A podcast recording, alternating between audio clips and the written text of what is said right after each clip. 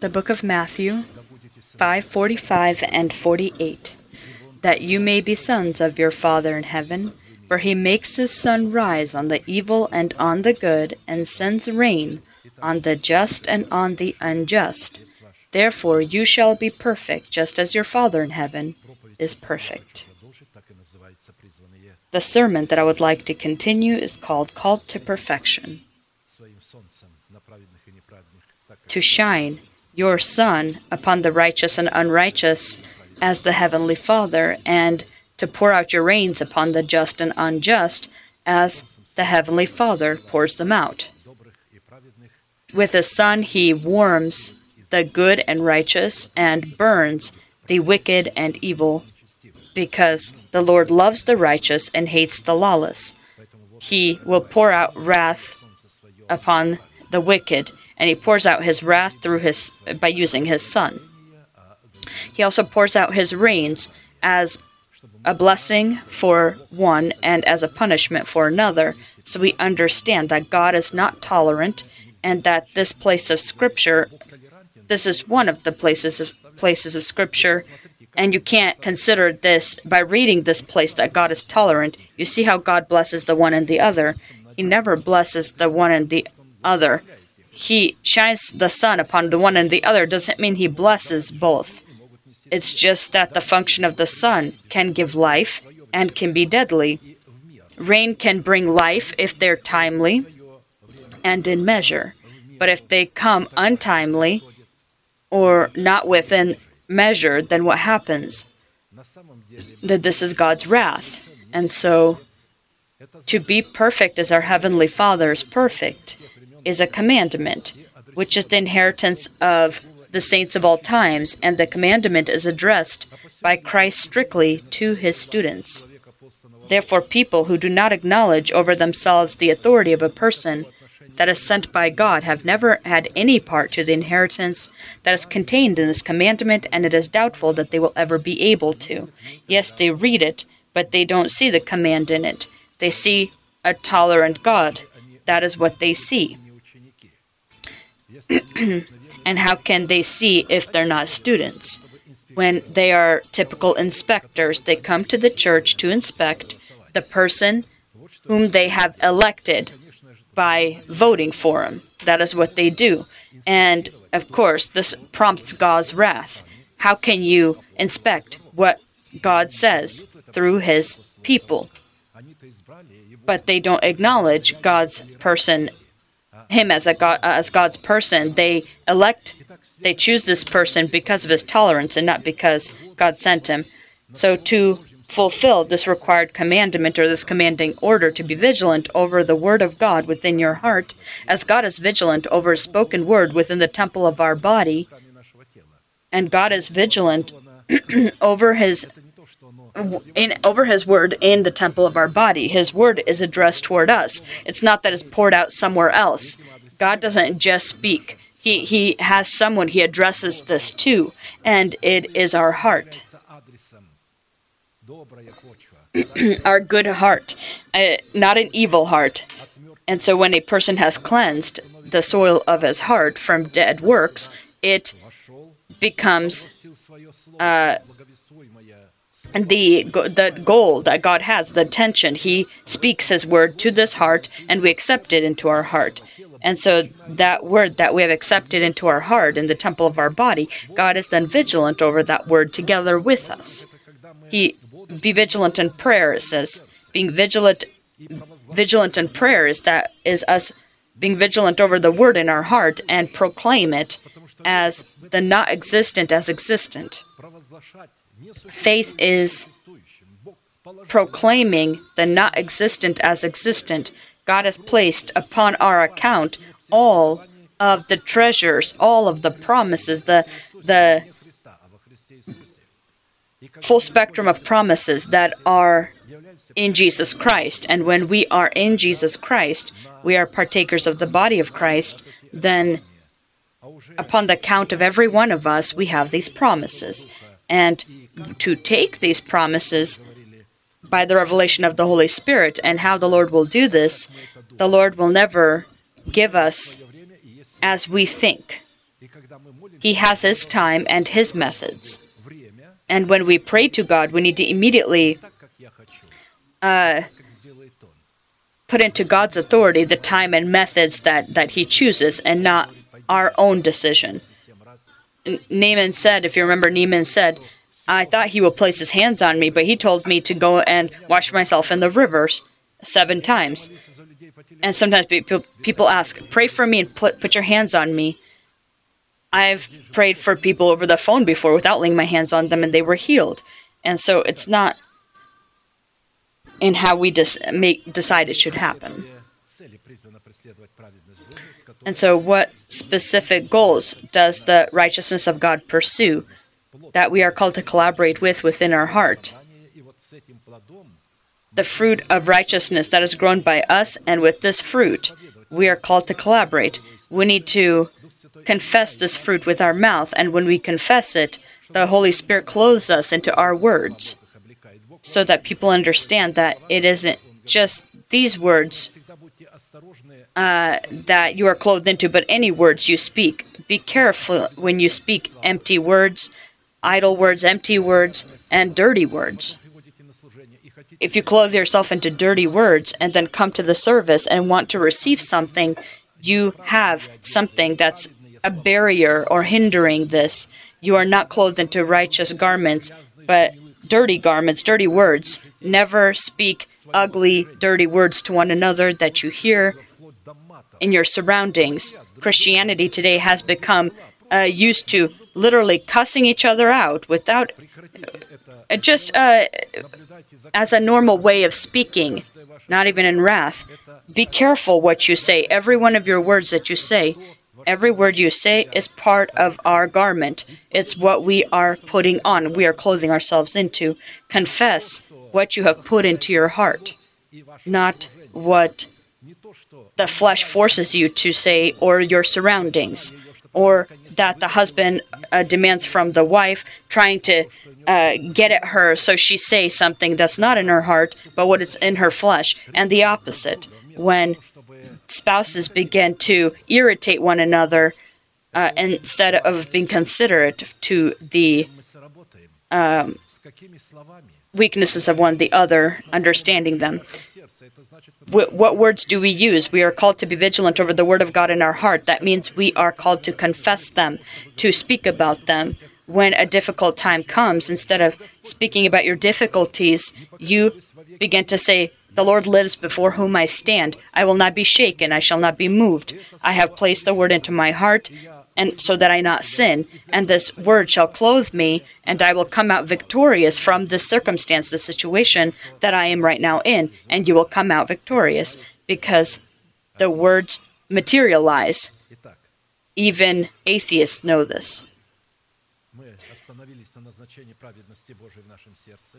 And so if we stop to study the purpose of the righteousness of God within our heart, that is received by us in the two broken tablets of the covenant, where we, in the death of the Lord Jesus, died by the law for the law, so that in the new tablets of the covenant, symbolizing the resurrection of Christ, we can receive justification, so we can live for the one that died and resurrected, so that in this way we obtain confirmation of our salvation in the new tablets of the covenant, symbolizing the resurrection of Christ so that we can provide God with the proper foundation to give us the promise to be heirs of peace, not by the past law, but by the righteousness of faith, like how he gave this promise to Abraham or his seed. For the promise that he would be the heir of the world was not to Abraham or to his seed through the law, but through the righteousness of faith. Romans 4:13. Righteousness is when we grow from the seed of justification, fruits of righteousness.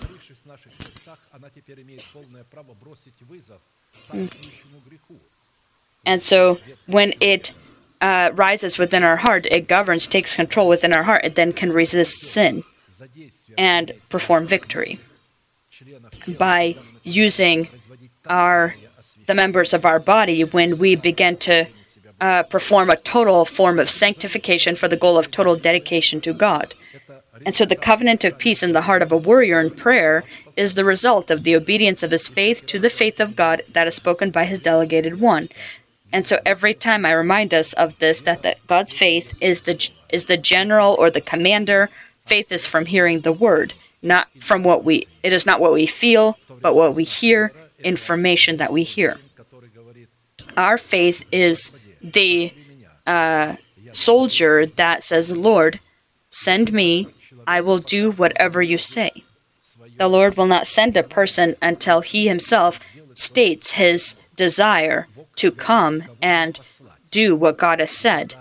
God says, God asks the question, Whom shall I send? And Isaiah hears this voice. God is seeking a person to send to represent his interests, and he says, Here I am, send me.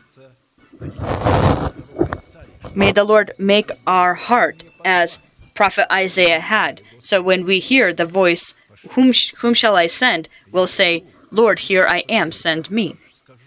I will go, and everything you say, I will say. And everything I need to do, I will do.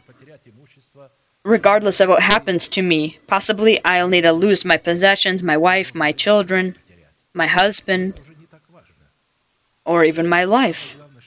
But that's not as important.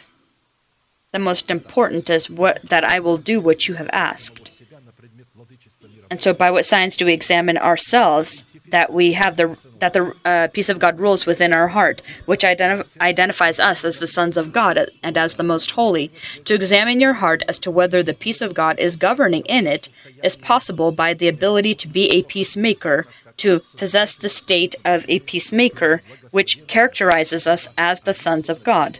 Blessed are the peacemakers, for they shall be called sons of God. Matthew 5 9. And so, when are we called the, the sons of God? When we make a eternal covenant of peace with God, and a covenant of peace with God can be made when we grow the seed of justification into fruits of righteousness, when the grace of God will be enthroned in our heart.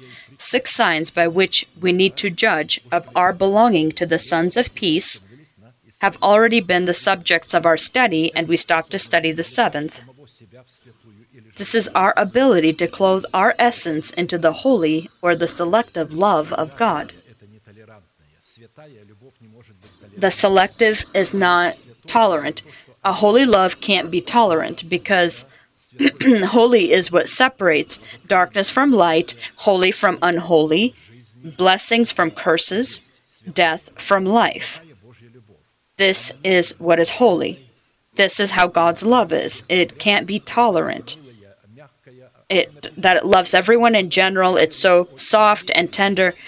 No, it's written that it has great jealousy. It has great zeal. It is a it's a flame of fire, and even waters cannot quench it. It is very dangerous. This love, if you approach it, if you and you don't love it as as it loves you, then you'll be destroyed by that love. It will not cover you. It will destroy you, because God, He is God Himself demands the same kind of love that He Himself gives you. But you say, well, I can't show this. I love God inside. But when you love somewhere inside, God sees that. But the fact that you can't show it is because you have not been grown into full measure of growth in Christ. And God does not account that as a wrongdoing. He, he sees that you see that you're imperfect, you don't agree with the imperfections, you fight with these things, and you resist this imperfection. This gives God joy. He does not account this as a sin to you when you do something during the time of battle. You can't fault a warrior uh, that is wounded by arrow or a bullet when he's in battle and fighting, when the Lord knows that during battle you receive wounds, and he binds those wounds and tells the soldier, Stand up, you're righteous in my eyes. The righteous will fall seven times but rise again. Because when a person of God sins, he himself he condemns himself immediately. He has the word in his heart that he has concealed and when he violates that word, he breaks it, his conscience immediately judges him. And if our conscience judges us, then God does not have the need to judge us. We have our conscience for that. And so, above all these things, put on love, which is the bond of perfection, and let the peace of God rule in your heart, to which you also were We're called in one body and be thankful. Colossians 3:14, 15. This word to be thankful as in the form of friendship. This is talking about knowledge or discernment.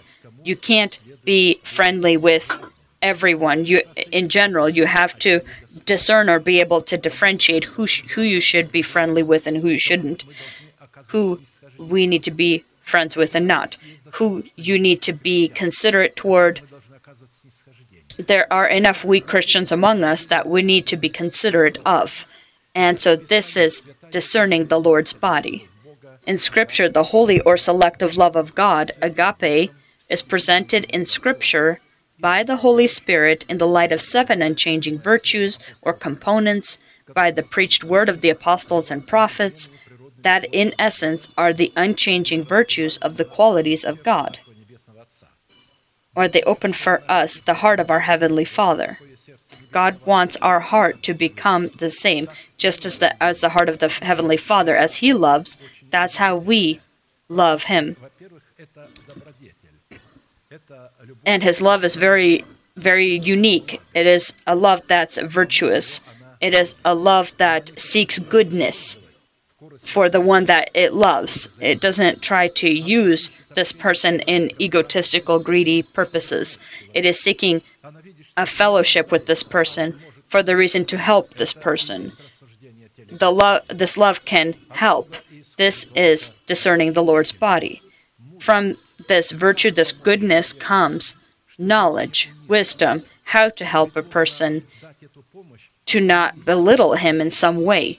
You can help someone and belittle him in the process. You need to have knowledge to be able to help a person do good, but still elevate him so he can, with a free heart, receive and not feel that he is still due, owed some, owing something.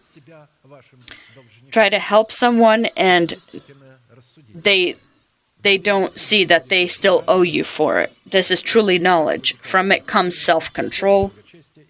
From self control comes perseverance. From perseverance, godliness. From godliness, brotherly kindness. And from brotherly kindness comes love.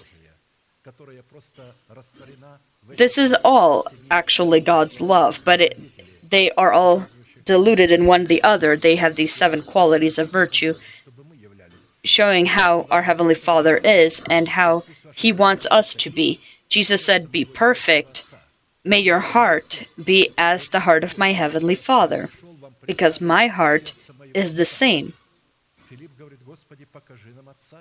I came to present you the heart of my Father.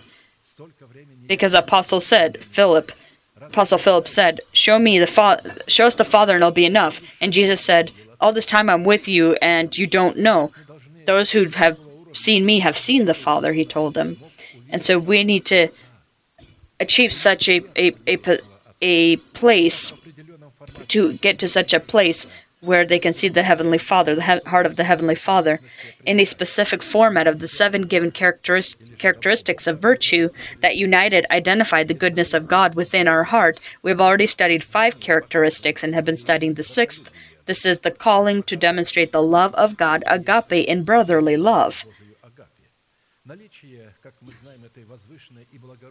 Having this great and noble component in demonstrating brotherly love in our faith moves us from the state of eternal, uh, literally moves us from the state of eternal death into the state of eternal life.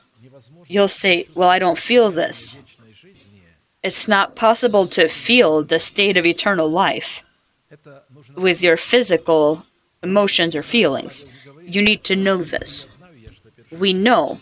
Paul says, he doesn't say, I feel like I've passed from death to life. He says, We know that we have passed from death to life. We know. This is information. Because we know, because we love the brethren. We know because we love the brethren. He who does not love his brother abides in death. Whoever hates his brother is a murderer. And you know that no murderer has eternal life abiding in him. 1 John 3 14, 15. One who hates is one who is jealous. Why did Cain kill Abel? He became jealous. Why did the cherubim uh, rise against God and attract a third part of the angels? Jealousy. He was jealous of God. he looked at his greatness that God gave him, and he looked and said, It's still not as God. God is better than I. And he wanted to become as God is. But God says, to become like He is are only those that are born from Him. Angels cannot be as He is, ever. They are God's creation. To be in God's likeness, you need to be born of God. To being born for being born from the seed of the word of truth, we don't suddenly become as God is. Because the seed contains a program of how God is, and when this seed begins to be grown into fruit, then there you begin to see the characteristics of God, His behavior, and that is when we begin to behave as the Lord would, the God would behave in situations. Relevant to this as with the previous components of the virtue of God, in His unique for us goodness, which we are called to demonstrate in our faith, in the seven characteristics of virtue, have decided to answer four classical questions. What do the scriptures say about the power of brotherly love, which we are called to demonstrate in our faith? What purpose is the power of brotherly love called to fulfill, which we are called to demonstrate in our faith? What conditions do we need to fulfill so that we receive the power to demonstrate brotherly love in our faith? In a specific format, we already looked at these three first questions and stopped to study question four. By what signs can we examine ourselves as to whether we are demonstrating brotherly love in our faith? And not an empty form of godliness. The sixth sign by which we need to examine ourselves, as the first five signs we have already uh, studied, they have been subjects of our study. We've been we are now studying the sixth sign by which we need to examine ourselves that we are demonstrating the love of God is the ability to be anxious for nothing, but in everything by prayer and supplication with thanksgiving, let your requests be made known to God. Let your gentleness be known to all men. The Lord is at hand. This means that gentleness is the ability to discipline your tongue by the word that we have put into our heart.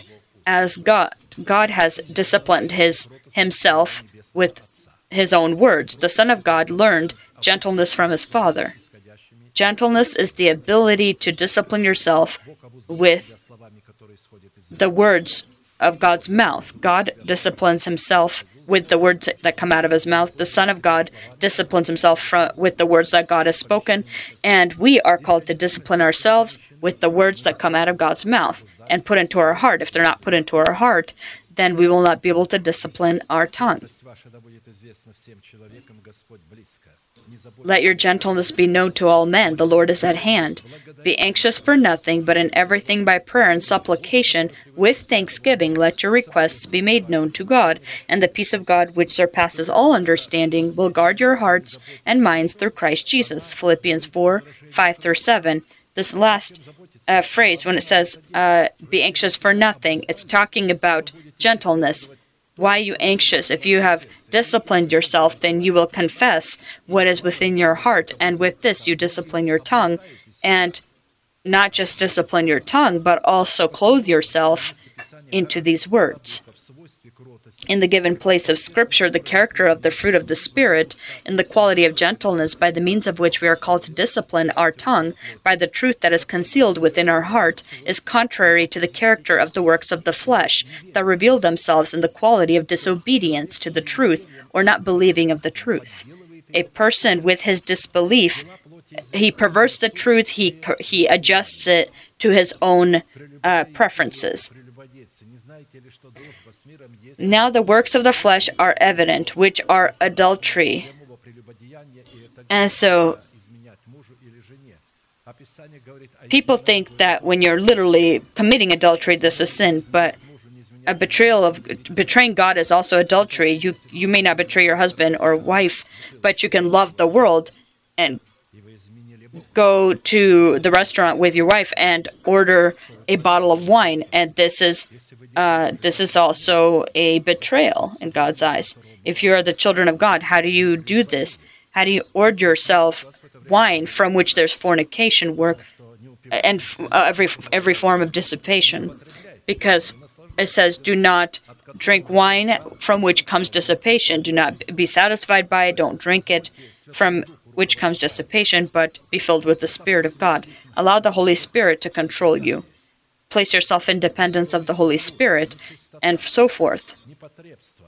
Now it says adultery fornication uncleanness. It's interesting. Every, all the first uh, adultery is betrayal and betraying God. From this betrayal comes the rest fornication, uncleanness, lewdness, idolatry, sorcery, and this is disobedience of the words that God has uh, spoken hatred, contentions, jealousies, outbursts of wrath, selfish ambitions, dissensions, heresies, envy, murder, drunkenness, revelries, and the like, of which I tell you beforehand, just as I also told you in past time, that those who practice such things will not inherit the kingdom of God. Paul talked about this continuously. He didn't just write, he also spoke of it. He says, I I I tell you that I've said this to you before. He's saying that one who behaves this way will not inherit the kingdom of God. And then he shows the contrary of this. But the fruit of the Spirit is love, joy, peace, long suffering, kindness, goodness, faithfulness, gentleness, self control. Against such there is no law. The law does not have anything to do with them. They came out from under the guard of the law. The law no longer can reveal sin or find sin there uh, and give power to the old man governing sin in the body. Because as soon as you have grown the fruit of the Spirit, with this fruit of the Spirit, you discredit the power of the old person and you have subjugated him. He is still there. He's somewhere there in a prison behind bars, but he no longer is in control. As I say, if the minister of the distribute, uh, if they pretty much uh, that is in control of, of of different distribution departments or so forth, he uh, if they remove him from authority and put another person, that person no longer has power. So it's the same thing with the old person. You remove him from power, and he has no authority. Against such there is no law. The law no longer is our enemy who uh, finds sin, discovers sin, gives power to sin, but actually becomes our friend, becomes our brother, because there it has holiness of the Most High. And those who are Christ's have crucified the flesh with its passions and desires. Against such there is no law who have crucified the flesh with its passions and desires. And now these passions and desires can't uh, reveal themselves anymore because we died for these passions and desires when we submerged ourselves in baptism into the death of the Lord Jesus Christ, proclaiming the non existent stronghold of life in our body as existent counting ourselves dead to sin, living for God. Galatians 5:19 through 24. The ability of a gentle or meek person to not be anxious about anything when it comes to his well-being on earth is contrary to the anxieties of man who is not able to discipline the desires of his flesh as it is written a wholesome tongue is a tree of life but perverseness in it breaks the spirit proverbs 15:4 and so, with one word, it identifies here the tree of life that bears fruit 12 times a year. Each month it's fruit. We're called to grow in the Eden of our heart, the tree of life. This is the evidence then that the kingdom of God is within us. Until the tree of life is not grown in us, we don't have the kingdom of heaven inside of us. How can we identify that we have? We have within ourselves the kingdom of heaven when we can discipline our tongue with the word that is in our heart. One that's not disciplined is breaking of the spirit. The tongue that is not disciplined with gentleness, it breaks, it kills the new person. It breaks the spirit. To break is to kill. We become people that are murderers. We kill in ourselves our sacred person with our own tongue when we begin to speak in ways and places where we shouldn't be. Anxiety leading to the breaking of the spirit are genetic bonds of the fear of man that a person is bound with who has not grown the fruit of gentleness in the soil of their good heart in the form of, of the tree of life, with which he is called to discipline his, ta- his tongue or mouth, by which he can judge that he demonstrate the, the power of brotherly love. He demonstrates the power of brotherly love in his faith.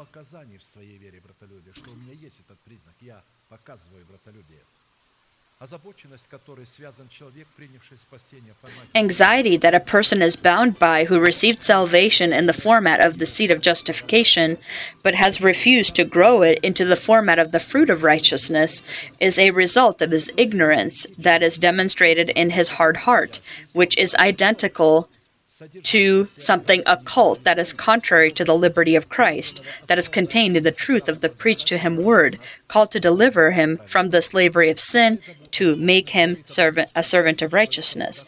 Such anxiety is testimony of the absence of the fruit of gentleness in the spirit of a man, which indicates the bad soil of his heart, which he refuses to clean from dead works, so he can receive and grow the fruit of gentleness in the form of the tree of life in the good soil of his heart. This can be clearly seen when you compare the, co- the meaning that is contained in these two words, which are contrary to one another and they are contrary in character and their origin.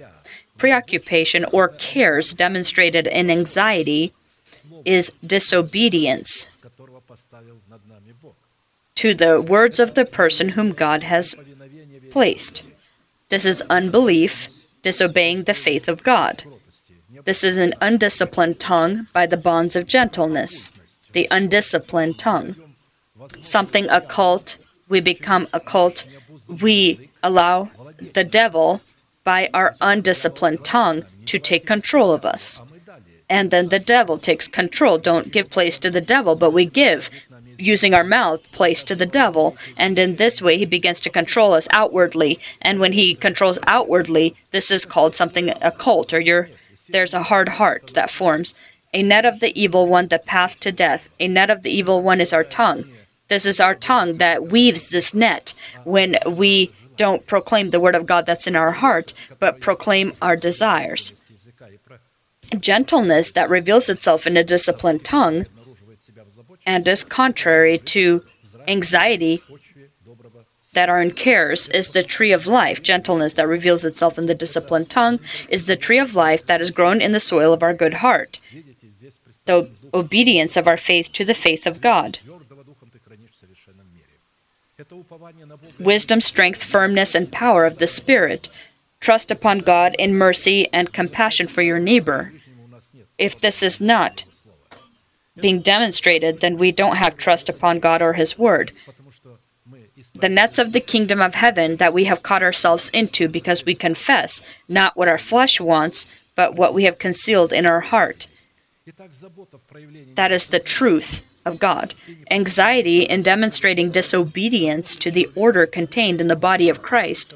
It members a person to the category of lawless men who resist the truth of the preached word and try to clothe the works of the flesh into garments of an outward appearance of godliness.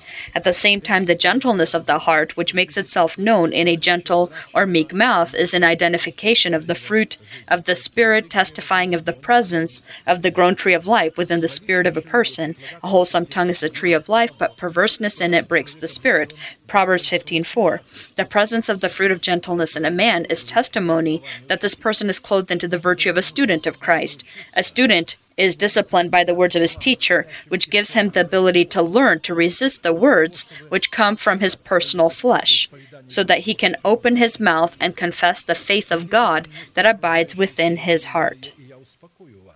Come to me, all you who labor and are heavy laden, and I will give you rest. Take my yoke upon you and learn from me, for I am gentle and lowly in heart, and you will find rest for your souls.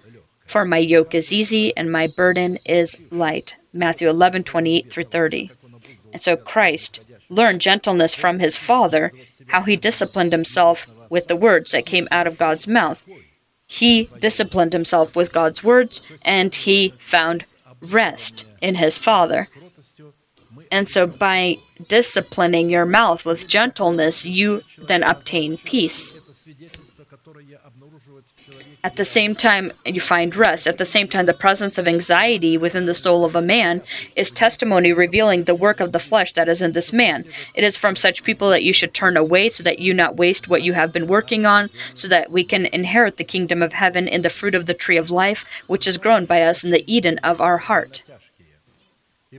Knowing this, that in the last days perilous times will come, in our churches, men will be lovers of themselves, lovers of money, boasters, proud, blasphemers, disobedient to parents, unthankful, unholy, unloving, unforgiving, slanderers, without self control, brutal, despisers of good, traitors, headstrong, haughty, lovers of pleasure rather than lovers of God. That means that they will uh, be occult sexually. They will love uh, sex more than God. And so all of their words, everything will be uh, going and coming back to that subject, having a form of godliness but denying its power. And from such people, turn away. If you don't turn away, you will share then their destiny. 2 Timothy 3 1 through 5. This is the vivid characteristic of, ang- of anxious people who refuse to acknowledge that they are bound by chains of their corrupt desires, who with, with which they clothe themselves into pseudo godliness as they so that they not lose their importance and their ego. And so to test yourself on the presence of gentleness within yourself, which demonstrates itself in our trust upon God and upon His Word, in expectation of the salvation of our soul and our body, we paid attention to one phrase by which we differentiate gentleness from undiscipline and wisdom from stupidity, because gentleness is always wise. This is by our ability to make our requests known to God in prayer and supplication with thanksgiving, upon the condition that the essence of this request is disciplined by the bridle of gentleness which demonstrates itself in the desires of God identified as the will of God. This is a format of such a praise where we are obeying our faith to the faith of God, count ourselves dead to sin, living for God, proclaiming the not existent stronghold of incorruption in our body as existent, which brings great joy and pleasure to God's heart when He sees that this is clearly written upon the tablets of your heart, when you need to when when in corruption will need to happen and he will clothe you into it and it will be clothed those people will be clothed where that had it upon the tablets of their heart clearly written. It is specifically by the presence of a thankful heart that with thanksgiving opens its desires and prayer to fulfill the will of God is how we determine that we have in ourselves the existence of the fruit of gentleness because we are able to draw the favor of God upon ourselves only in the instance that we present our body a living sacrifice, holy and acceptable to God, with which gives God the basis to show and confirm for us his salvation. Who offers praise glorifies me, and to him who orders orders his conduct aright, I will show the salvation of God. Psalm 50:23. I will confirm it that your name will never be blotted out of the book of life. And so this is a guarantee again. When it comes to God showing us his favor in his salvation as a response to the offered by a sacrifice of praise, this means he becomes the grantor of fulfilling our purpose from the attempts and pursuits of the enemy. Therefore, it is necessary for us to remember the criteria that identifies the essence and status of legitimate praise in scripture called to be a sign of brotherly love the purpose that a fitting form of praise is called to fulfill in demonstrating the power of brotherly love in our faith the condition that elevates our praise to a status of legitimacy by which we can judge that we demonstrate brotherly love in our faith and the results by which we need to judge that praise that we bring to god possess the status of legitimacy. We studied already two, the first two questions and stopped just to study, question three, where five of the components were already subjects that we have studied, and so therefore we will today immediately move to the sixth component. The sixth component of the condition giving us power to have the right to utter a fitting form of praise within the atmosphere of brotherly love consists in our regard to gathering the bread that showers down from heaven then the Lord said to Moses, Behold, I will rain bread from heaven for you, and the people shall go out and gather a certain quota every day, that I may test them whether they will walk in my law or not. And it shall be on the ne- on the sixth day that they shall prepare what they bring in, and it shall be twice as much as they gather daily. Exodus 16 4 5 the symbol of our regard to the bread that God rained down from heaven is our regard to the word of the person whom God has sent. Do not labor for the food which per- perishes, but for the food which endures to everlasting life, which the Son of God will give you, because God the Father has set his seal on him. Then he said to him, What shall we do that we may work the works of God? Jesus answered and said to them, This is the work of God, that you believe in whom in him whom I send, or whom he sends, that you obey the one that God sends, not the one that you elect, but the one that God sends. Therefore they said to him, What sign will you perform then, that we may see it and believe you? What work will you do? Our fathers ate the manna in the desert, and it is written, He gave them bread from heaven to eat. Then Jesus said to them, Because they say, What will you show us? Our Father gave them bread from heaven to eat.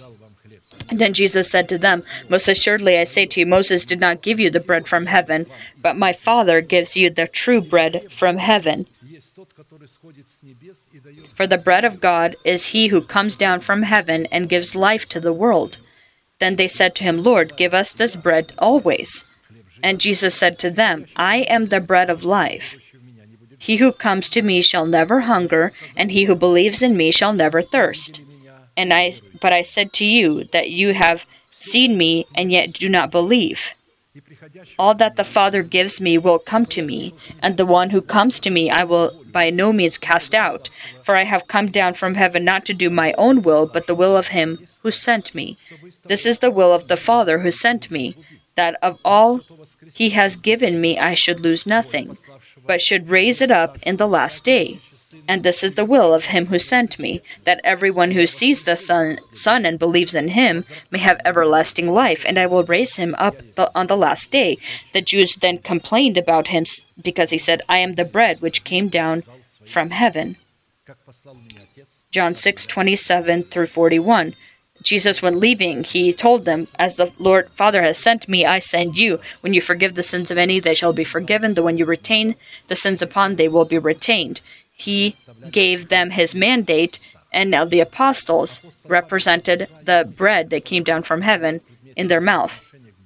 Apostle Paul elaborating on the thought of a fitting form of praise as it pertains to our our regard to the preached word, which is bread that God has rained down from heaven, formulated it this way. Moreover, brethren, I do not want you to be unaware that all our fathers were under the cloud, all passed through the sea, all were baptized into Moses in the cloud and in the sea, all ate the same spiritual food. They ate the spiritual food and all drank the same spiritual drink. For they drank of that spiritual rock that followed them, and that rock was Christ. But with most of them, God was not well pleased, for their bodies were scattered in the wilderness. Now these things became our examples to the intent that we should not lust after evil things as they also lusted. 1 John, 1 Corinthians 10 1 through 6. They forsook the bread from heaven. And how did they call this bread? They called it manna. And you know what manna means. Manna is a very uh, forsaking like a term of something, something that is uh, not something that's being valued.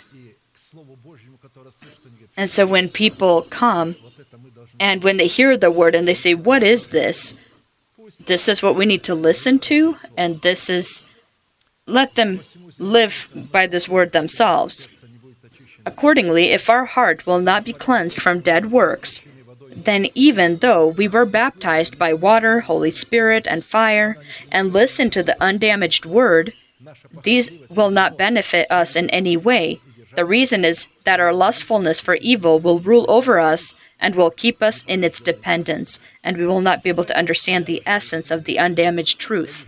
Seventh component of the condition giving us power to have the right to utter praise within the atmosphere of brotherly love consists in the price that is necessary for us to pay for the right to call upon the name of the Lord with a pure language and serve Him with one accord. Therefore, wait for me, says the Lord, until the day I rise up for plunder. Wait for me, and when you see that I will begin my plunder, I will begin to destroy. My determination is to gather the nations to my assembly of kingdoms, to pour on them my indignation, all my fierce anger. All the earth shall be devoured with the fire of my jealousy. For then I will restore to the peoples a pure language, that they may call on the name of the Lord to serve him with one accord. Zephaniah 3 8 through 9. Here it's not talking about the nations and kingdoms.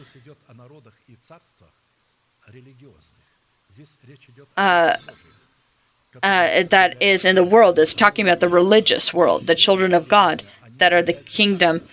Uh, many religions today they are uh, say in control. The Catholics, the Orthodox, like uh, specific Pentecostal churches that some even have uh, numbers, uh, sometimes a million, that are participating or listening to their sermons.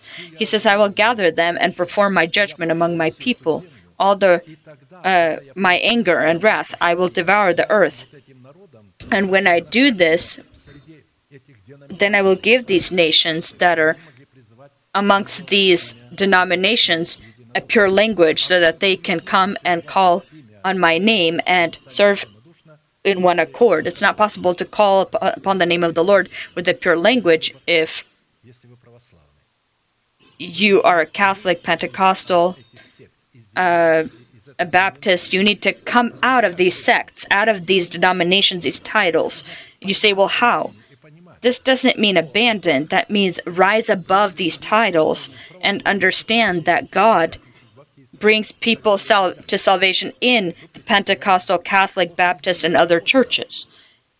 Uh, any God works in every one of these uh, denominations, but all of these religions have lost their purity long ago, and so God will perform judgment, and the time will start uh, of His judgment will start with His house, with His church, and in His church, people will begin to uh, call upon the name of the Lord with a pure language, and using this pure language, he will then judge the world after after the church is judged. When it refers to a pure language, this is a gentle or meek mouth, in the form of the grown by us tree of life within the Eden of our good heart, that is built into a breastplate of judgment, where the undamaged or unpeddled truth is contained, in the format of the elementary teaching of Christ that is founded upon the twelve foundations of the wall of the great Jerusalem and upon its twelve pearly gates. It is by the means of our gentle mouth that, within the hands of the Holy Spirit, is the tool of the jealousy of God with which all the earth will be devoured, as well as the tool upon or, or a tool used for the ability to call upon the name of the Lord and serve him with one accord. We are called then to demonstrate the power of brotherly love in our faith. Therefore, if they there is any consolation in Christ, if any comfort of love, if any fellowship of the Spirit, if any affection and mercy, fulfill my joy by being like minded, Apostle Paul writes to the church in uh, in Philippi. Fulfill my joy by being like minded, having the name love, and being of one accord, of one mind. Let nothing be done through a selfish ambition or conceit, but in lowliness of mind let each esteem others better than himself. Let each of you look out not only for his own interests, but also for the interests of others. Philippians 2 1 through 4. Summing up the given component of the price for the right to call upon the name of the Lord with a pure language and serve him with one accord, it is to be done if our jealousy for God, being inspired by the Holy Spirit, is able to perform the written judgments over the nations, kingdoms, and tribes, then this means that we have paid the price for the right to utter a fitting form of praise within the atmosphere of brotherly love. We, with our mouth, need to pro- proclaim a judgment over the nations and made the Lord pure purify his inheritance because he can't do this until you and I say this, state this. He wants to destroy Egypt, but he can't do it. Why? Because he is uh, he is restricted. He says, son of man. Speak these words. And the prophet then says, In the name of the Lord God of Israel, I made the, the armies of Egypt and the, and the Pharaoh himself go to hell. And if you remember, there was great victory that happened. God wanted to punish the Egyptians, the Egyptians, because of how they treated uh, the Israelite nation, and they incorrectly, uh, improperly treated them.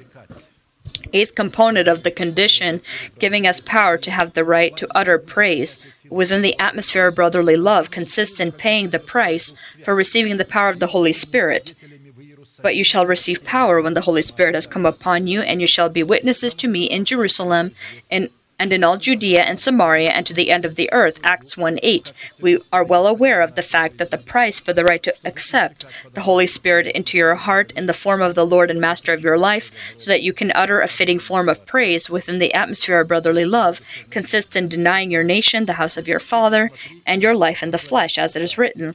Listen, O, listen, o daughter, consider consider and incline your ear.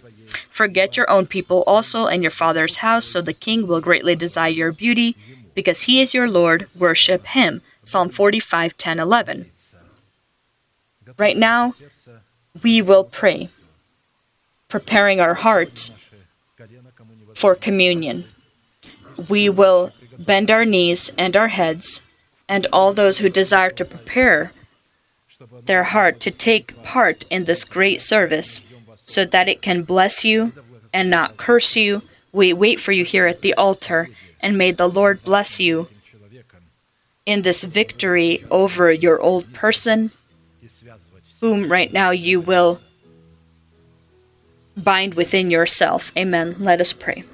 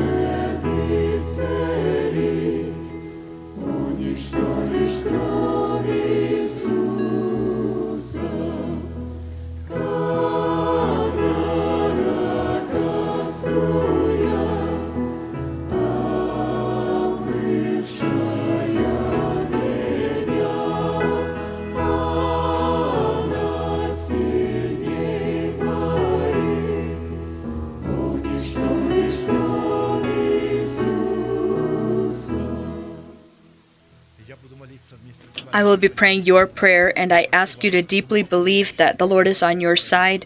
He is for you, He is in support of you. Although you have fallen, you sinned, He is on your side, He is for you. He continues to look at you as righteous before Him. Because you hate sin, you condemn it in yourself, and you're fighting with it. This gives Him great joy and satisfaction, and He sees you as His warriors. Close your eyes before the Lord, lift your hands to God. This is a sign that your hands are without wrath or doubt. Pray together with me. Heavenly Father, in the name of Jesus Christ, I come to you. I open up my heart so that you may see the wounds that are inflicted by sin. I hate sin in my body, in its lusts and its desires I love your righteousness, and I want to be a servant of righteousness. I proclaim myself as such. I love your word that delivers me from the slavery of sin. I confess my sins, and I ask you, wash them by the blood of your Son. And right now, I want to confess that in accordance to your word, I am washed, I am cleansed, I am healed, I am restored, I am justified, and I am saved. Your sins are forgiven, and your trespasses in the name of Jesus Christ. May the Lord bless you. May he look upon you with his, with his great face and show you mercy and give you peace. May thousands and ten thousands attempt to come near you, but they won't touch you. May upon you the blessings of the ancient mountains and the blessings of the everlasting hills be on you. May they be upon you and upon your children and be fulfilled upon you. And the nation shall say, Amen. And so your sins have been blotted out and have been thrown into hell. The Lord now sees you pure before his face, regardless of the fact that you may feel different and those thoughts that might actually be coming. All thoughts that are against the truth are coming either from your old person or from the devil himself. Don't believe in these words. Believe God and His word, and the Lord of peace will be with you. Let us listen to the great mystery of the Word of God. 1 Corinthians 11 23 through 32. For I received from the Lord that which I also delivered to you, that the Lord Jesus, on the same night in which he was betrayed, took bread. And we had given thanks, he broke it, and said, Take, eat, this is my body, which is broken for you. Do this in remembrance of me. In the same manner, he also took the cup after supper, saying, This cup is the new covenant in my blood. This do as often as you drink it in remembrance of me. For as often as you eat this bread and drink this cup, you proclaim the Lord's death till he comes. Therefore, whoever eats this bread or drinks this cup of the Lord in an unworthy manner will be guilty of the body and blood of the Lord. But let a man examine himself, and not his neighbor, and let him eat of the bread and drink of the cup. For he who eats and drinks in an unworthy manner eats and drinks judgment to himself, not discerning the Lord's body, not discerning the not the proper relationship or fellowship with one another. For this reason many are weak and sick among you, and many sleep, for if we would judge ourselves we would not be judged. But when we are judged we are chastened by the Lord, that we may not be condemned with the world. Therefore, brethren, gathering together, let us wait for one another. Please be seated. Uh,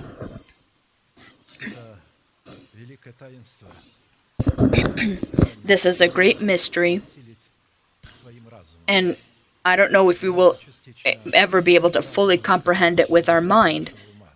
Partly with the mind that is renewed by the spirit of our mind. But this mystery belongs to our heart, to our sacred person, and only He completely can understand the riches, the wealth that are con- contained here. That what is given to us to eat the body of the Lord Jesus and to drink his blood to have life in yourself. And as often as you do this, the scriptures say you proclaim the Lord's death till he comes.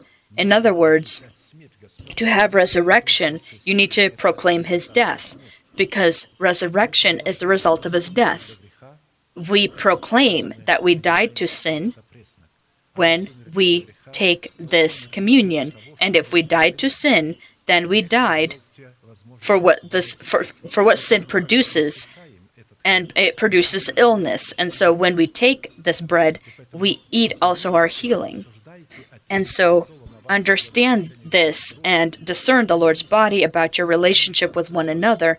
In another place of scripture, James writes that we need to forgive one another so we can be healed.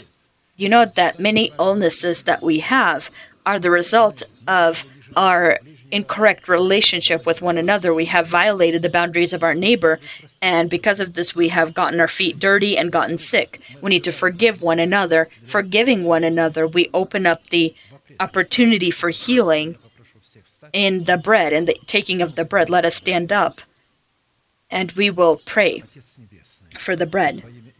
Heavenly Father, in the name of Jesus Christ, we thank you for the broken body, that as this bread will be passing by your people, and when we will eat of it, may all illnesses and weaknesses be cursed in our bodies. May your life be brought in in this bread. For your servants, those who fear you, we worship before you in this broken bread, our great God, Son, and Holy Spirit. Amen. Please be seated. It is written, He took it, He thanked God, and He broke it. He said, Take, eat. This is my body. The row that is approached, please stand.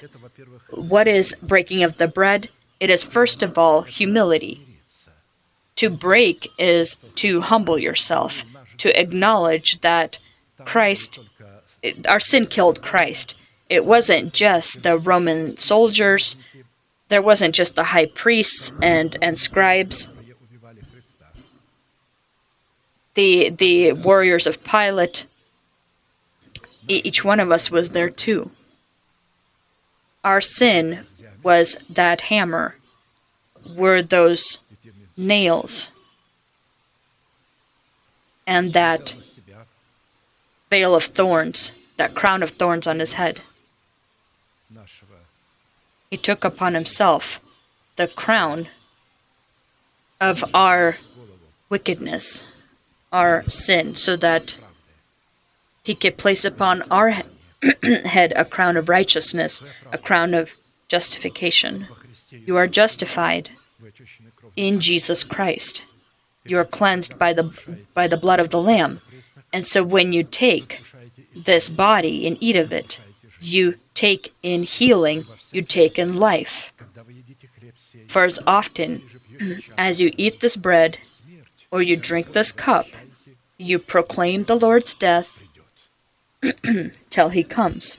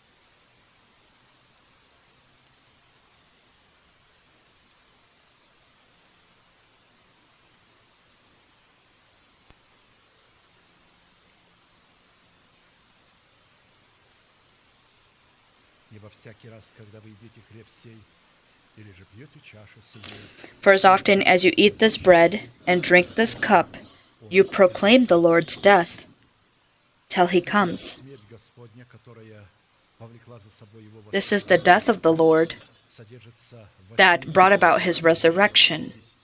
It is within the name of, с вами восемь of the Most High God that we are studying these eight names. And эти восемь имен. Here's how David confessed these eight names.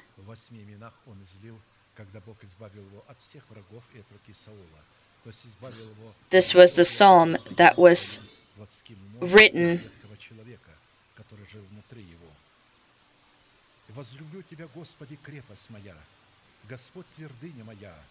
I will love you, O Lord, my strength. You are my rock and my deliverer, my stronghold, in whom I take refuge, my shield and the horn of my salvation, my stronghold. I will call upon the Lord, who is worthy to be praised. So I shall be saved from my enemies, so all of us may call upon the name of the Lord with one united heart and with a pure language. To call upon the Lord is to be a king, priest, and prophet. A simple person can't one that is carnal or an infant, to call upon the name of the Lord. Because to call upon the to call upon the name of the Lord means to listen to what the Lord will say inside so that I can immediately fulfill it. To acknowledge means to come to bow down before God and listen with your heart to what God will say so you can immediately fulfill it. That doesn't mean you have to say something. You need to listen. That's what it means to call, to call upon the name of the Lord. Shema Israel, which is, Listen, O Israel, I will ask everyone to stand, and we will pray for the cup of the new covenant poured out for the forgiveness of our many sins. Heavenly Father, in the name of Jesus Christ, we thank you for the cup of the new covenant poured out for the forgiveness of many sins, when it will be passing by your people, and we will take part and drink this cup. May at this time all illness and weakness be cursed in our body. May the stronghold of incorruption be erected in us, and this life that is within this blood, may it pour in the sacred person and demonstrate your glory. We thank you for the privilege to take of it and to drink of it, and we worship before you, before this great cup of the covenant, our great God, Son, and Holy Spirit. Amen. Please be seated. The row that is approached, please stand just as you helped, assisted one another in taking of the bread. Please also do with the cup. The cup is Christ. For the whole world, for all generations, one. For as often as you eat this bread or you drink this cup, you proclaim the Lord's death till he comes.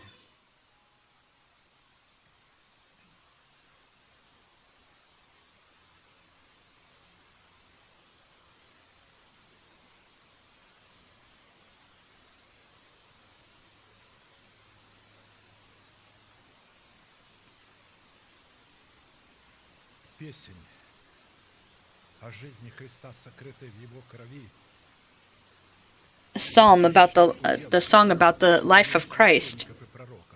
that is in his blood. This will be an eternal lot within the life of the kings and, and priests. They see at the throne, worthy is the Lamb who was slain. For you were slain for us, and with your blood you have redeemed us from all nations, tribes, and people. And we will rule upon the earth. You have made us kings and priests to our God. Specifically because of the life that is within the blood of Jesus Christ, we become kings and priests to God when this blood was put upon the golden horns of the altar, this meant that this life was victorious. It overcame because gold is authority in the blood. The authority, it has a very unique power. And so may all weaknesses and illnesses be cursed in your bodies in the name of Jesus Christ. All who drink of this cup, may they be blessed before the Lord's face, and may the Lord give you all his glory and his greatness. Wait for this, wait for the destruction of the old person within yourselves, the destruction of the wicked and lawless within the churches, that we can, with a pure language, like mindedly, call upon the name of the Lord, and He will do this for us, this mercy. For as often as you eat this bread and drink this cup, you proclaim the Lord's death till He comes. If there's anyone who has accidentally passed by, please stand. If not, I will ask everyone to stand, and we will proclaim our unchanging manifestation. Now to him who is able to keep you from stumbling and to present you faultless before the presence of his glory with exceeding joy, to God our Savior, who alone is wise, be glory and majesty, dominion and power, both now and forever. Amen.